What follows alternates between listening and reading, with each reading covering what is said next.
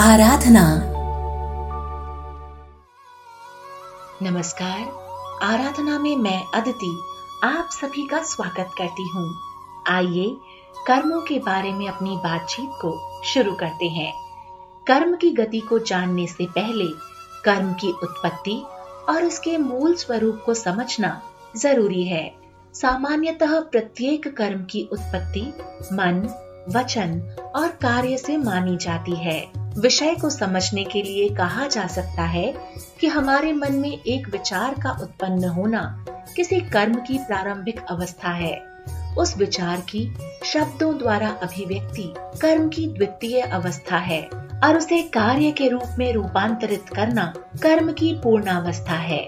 इसका मतलब ये हुआ कि प्रत्येक कर्म का उद्भव किसी न किसी विचार, वाणी और कार्य से होता है। अब बात करते हैं कर्म फल की, क्योंकि कर्म की गति ही कर्म फल को तय करती है। अमूमन लोग इस बात से सहमत होते हैं कि वे जैसे कर्म करेंगे, उन्हें फल भी वैसा ही मिलेगा।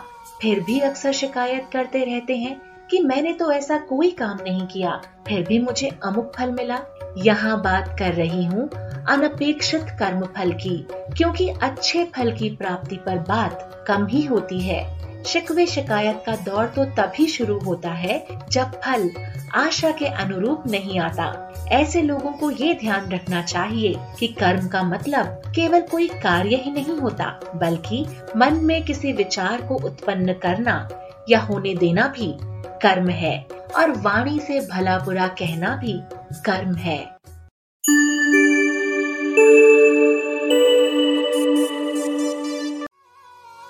अदिति के साथ आप सुन रहे हैं आराधना। बात चल रही है कर्मों के बारे में। ईश्वरीय न्याय पर अंगुली उठाने से पहले ये जानने का प्रयास करना चाहिए कि हमने मन, वचन और कर्म के स्तर पर क्या क्या किया है। किसी भी कर्म के फल को जानने की दिशा में ये पहला चरण है। एक विवेकशील व्यक्ति जैसे ही ऐसा करेगा, उसे अपने कर्म की गति का भान होने में देर नहीं लगेगी। कर्म की गति को समझ लेने पर यह स्पष्ट हो जाता है कि कर्म की शुद्धता के लिए उसके बारे में विचार के स्तर से ही सावधान रहने की ज़रूरत है। यदि विचार के स्तर पर ही चूक हो जाए तो वाणी के स्तर पर कर्म गति को नियंत्रित करने की कोशिश हो सकती है। कर्म गति को अपनी इच्छा के अनुरूप बनाने का अंतिम अवसर कार्य के स्तर पर होता है। यहाँ समझने वाली बात ये है कि हमारे ये रोज के कर्म ही हमारे भाग्य का निर्धारण करते हैं।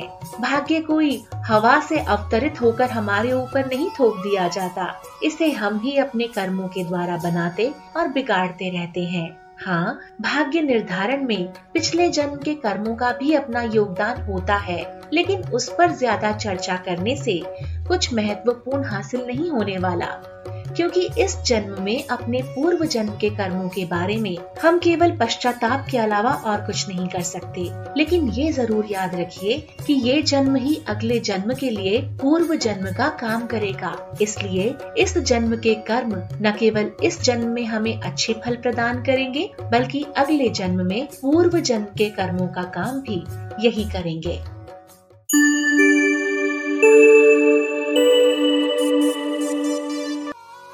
ये संसार कर्म फल व्यवस्था के आधार पर चल रहा है। इसमें कोई दो राय नहीं है। इसीलिए कहा जाता है कि जो जैसा बोता है, वो वैसा काटता है, यानी हर क्रिया की प्रतिक्रिया होती ही है। कर्म फल तत्काल मिले, ऐसी विधि व्यवस्था इस संसार में नहीं है। जिस प्रकार से क्रिया और प्रतिक्रिया के बीच कुछ समय का अंतराल रहता है, बीज बोते ही फल फूलों से लदा वृक्ष सामने प्रस्तुत नहीं होता, उसके लिए धैर्य रखना होता है। ठीक उसी तरह कर्म को फल रूप में परिवर्तित होने की प्रक्रिया में कुछ समय तो लगता ही है। अगर संसार में तत्काल कर्म फल प्राप्ति की व्यवस्था रही होती तो फिर मानवीय विवेक और चेतना की दूरदर्शिता की विशेषता कुंठित हो जाती।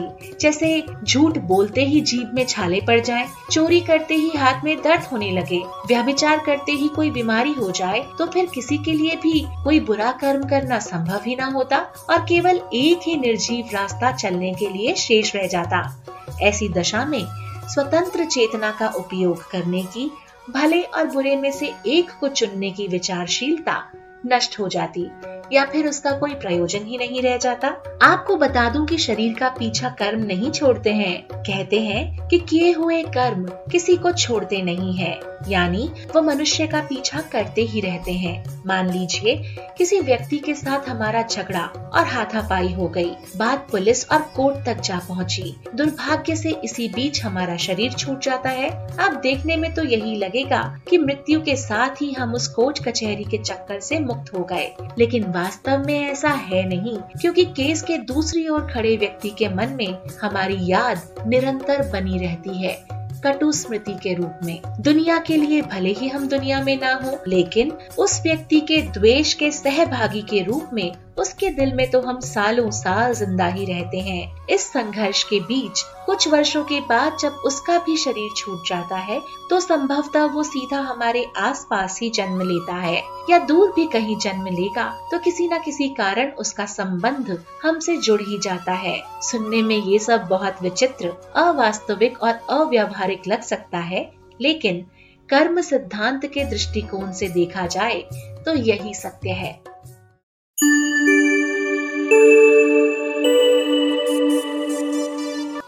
ज़िंदगी की राहें आसान नहीं है।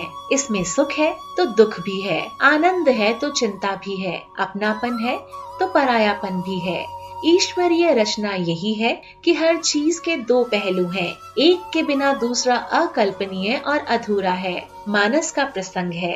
निषाद राज कहते हैं कै कै नंदनी मंदमती कठिन कुटिल पनुकीन जही रघुनंदन जान की ही सुख अवसर दुख दीन। यानी मंदमती कैकई के कुटिलपन की वजह से भगवान राम को वनवासी होना पड़ा।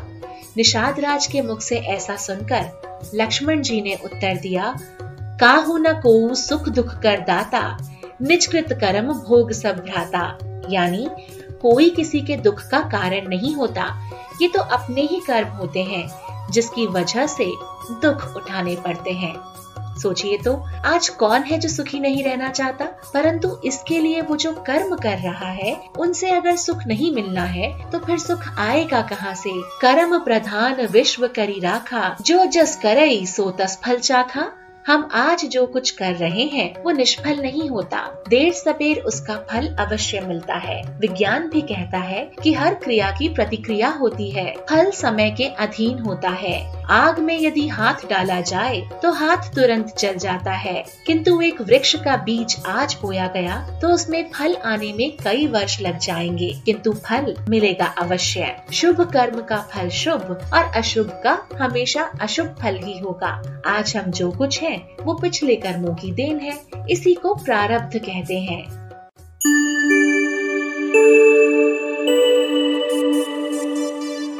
प्रारब्ध के बाद पुरुषार्थ बहुत महत्वपूर्ण है। हम जो कुछ बनना चाहते हैं या जिस क्षेत्र में आगे बढ़ना चाहते हैं, उसमें अपने पुरुषार्थ की महत्वपूर्ण भूमिका होती है। साथ ही साथ ईश्वरीय कृपा, ईश्वर अनुकूल या प्रतिकूल परिस्थितियाँ देते हैं। उन परिस्थितियों में अपने विवेक उन परिस्थितियों से अपने विवेक और सामर्थ्य के बल पर निपटना तो आपको ही होगा दैवीय शक्तियाँ पुरुषार्थ करने वालों की ही सहायता करती हैं। निठल्ले, आलसी और काम को टालने वाले लोगों की नहीं, कुछ आलसी लोगों का कहना होता है, अजगर करे न चाकरी, पंछी करे न काम, दास मलूक कह गए सबके दाता राम कुछ लोग ये भी कहते हैं, राम खबरिया ले बै करी है, दया लगी तो दे बै करी है, या फिर जिसने पैदा किया है वो पेट भी भरेगा। ये सभी कथन सच हैं। जरा सी भी शंका की गुंजाइश नहीं है। जिस गीता में भगवान कृष्ण ने योग क्षेमम वहाम्यहम की बात कही है, वही कर्म की प्रधानता को भी दर्शाया है। भगवान पर पूर्ण रूप से आश्रित होकर देखिए। श्रद्धा और विश्वास के साथ भगवान से निकटता बढ़ाने पर वे सब ज़िम्मेदारी स्वयं वहन करते हैं।